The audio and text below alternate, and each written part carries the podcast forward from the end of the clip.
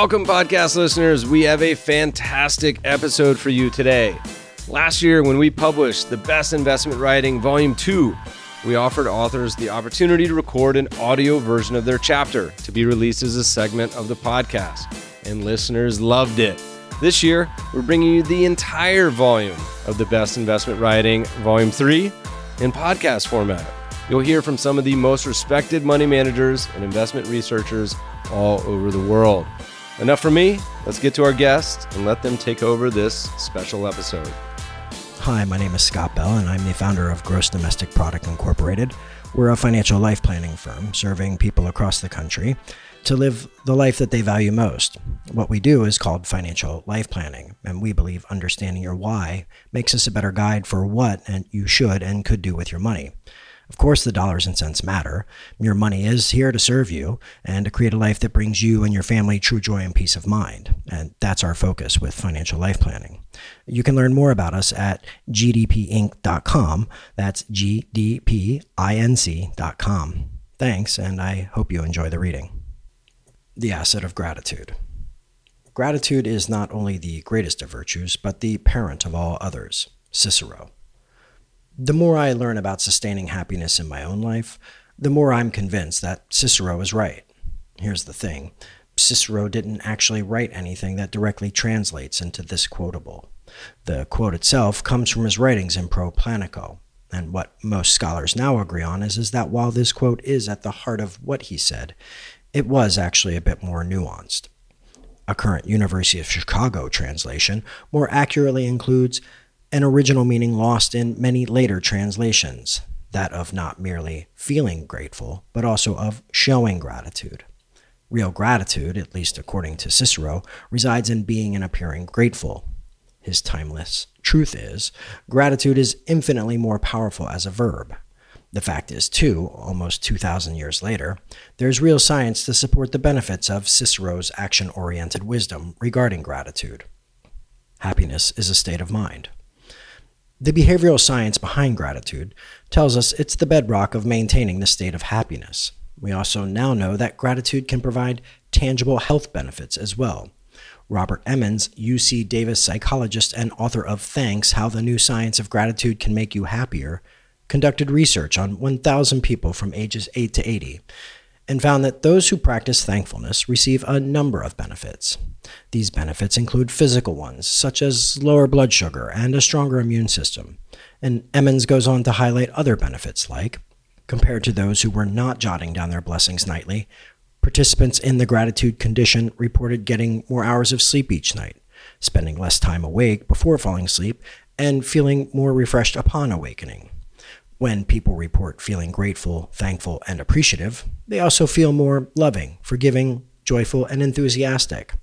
The benefits of happiness include higher income and superior work outcomes. For example, greater productivity, higher quality of work, greater occupational attainment, larger social rewards, such as more satisfying and longer marriages, more friends, stronger social support, and richer social interactions, more activity, energy, and flow, and better physical health. For example, a bolstered immune system, lowered stress levels, and less pain, and even longer life.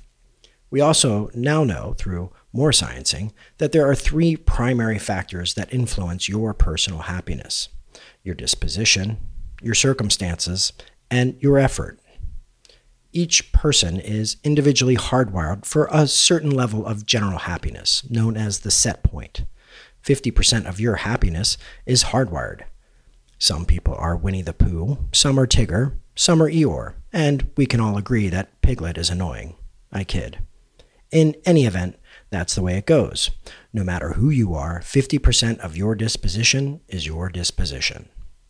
Another 10% is made up of outside circumstances money, fame, fancy car, nice house, etc. Those are usually fleeting and short lived, yet that's where many spend 100% of their time, chasing the 10%. If I get X, I'll be happy. If I do or go to, I'll be happy.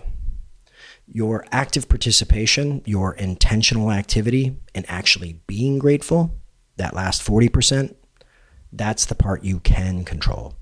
And those who practice gratitude do regularly connect with being happier. That's where the asset of gratitude can be found in your active participation. Everything is awesome and nobody's happy. Even though intellectually we can rationalize that gratitude and appreciation go hand in hand and pay real dividends, it's not easy to maintain, and there's a reason that's the case. Rick Hanson, PhD and author of Hardwiring Happiness, explains the human brain is wired to fixate on the negative instead of the positive. Why? Because your Homo sapien brain, in an effort to keep you alive, has been rewarded to learn more quickly from your bad experiences and remember them than your good ones looking out for the alligators has been a good thing. Our evolved brains are thus wired toward negativity. It's what our brain does. Basically, you're never really happy as a default, which is why we also keep pushing for more as a species, or you're less happy than you'd otherwise be if you actively participated in learning your happy dance. The answer is staring you in the face. The dictionary definition of gratitude is the quality of being thankful, readiness to show appreciation for, and to return kindness. So, by definition, we know appreciation is a core component of gratitude.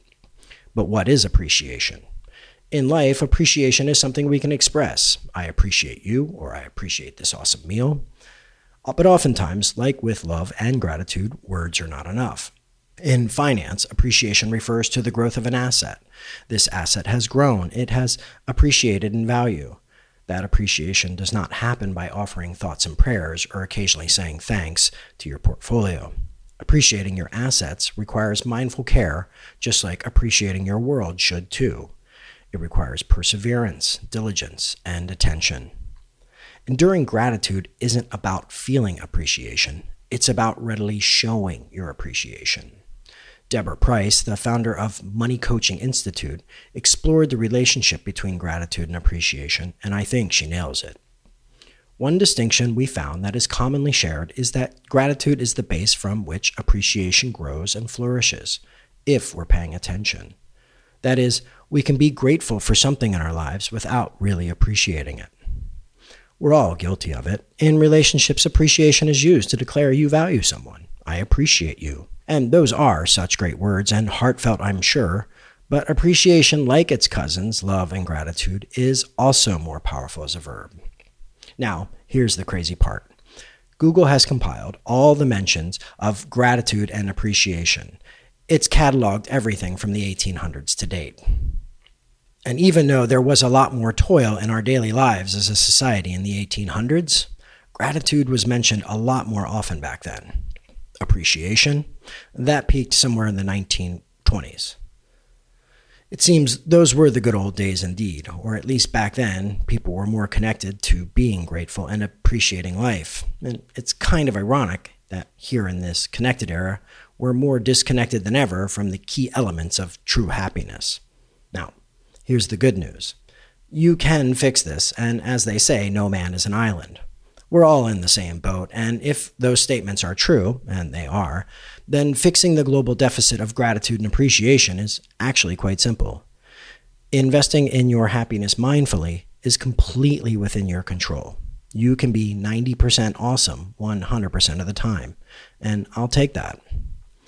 You can't do it alone, though.